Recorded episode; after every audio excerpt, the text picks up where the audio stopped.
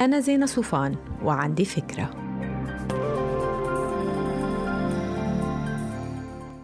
هاي نحن بهاي المنطقة من العالم منتفنن بهدر المال. خليني أقلكن كيف. الأكل اللي بيروح على القمامة سنوياً بالسعودية قيمته 13.3 مليار دولار و40% من الزبالة بالإمارات هي أكل مهدور.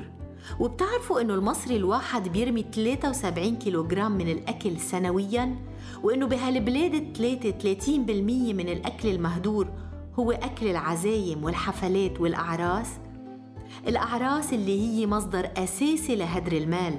بتعرفوا أنه العرس اللي بيكلف بالمملكة المتحدة 35 ألف دولار ببلادنا منحكي مقابيلهم عن 100 ألف دولار؟ منظمي الأفراح بالإمارات بيقولوا تعمل حسابك على 325 دولار لكل معزوم.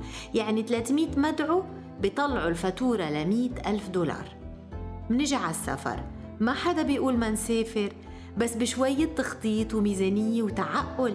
يعني ليش سكان الإمارات بيطلع إنهم خامس أعلى منفقين بالعالم أثناء السفر؟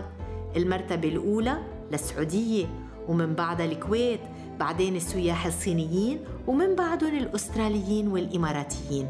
طيب ليه؟ وآخر شي وآخر شي بكفي نصرف على المكياج والعطور.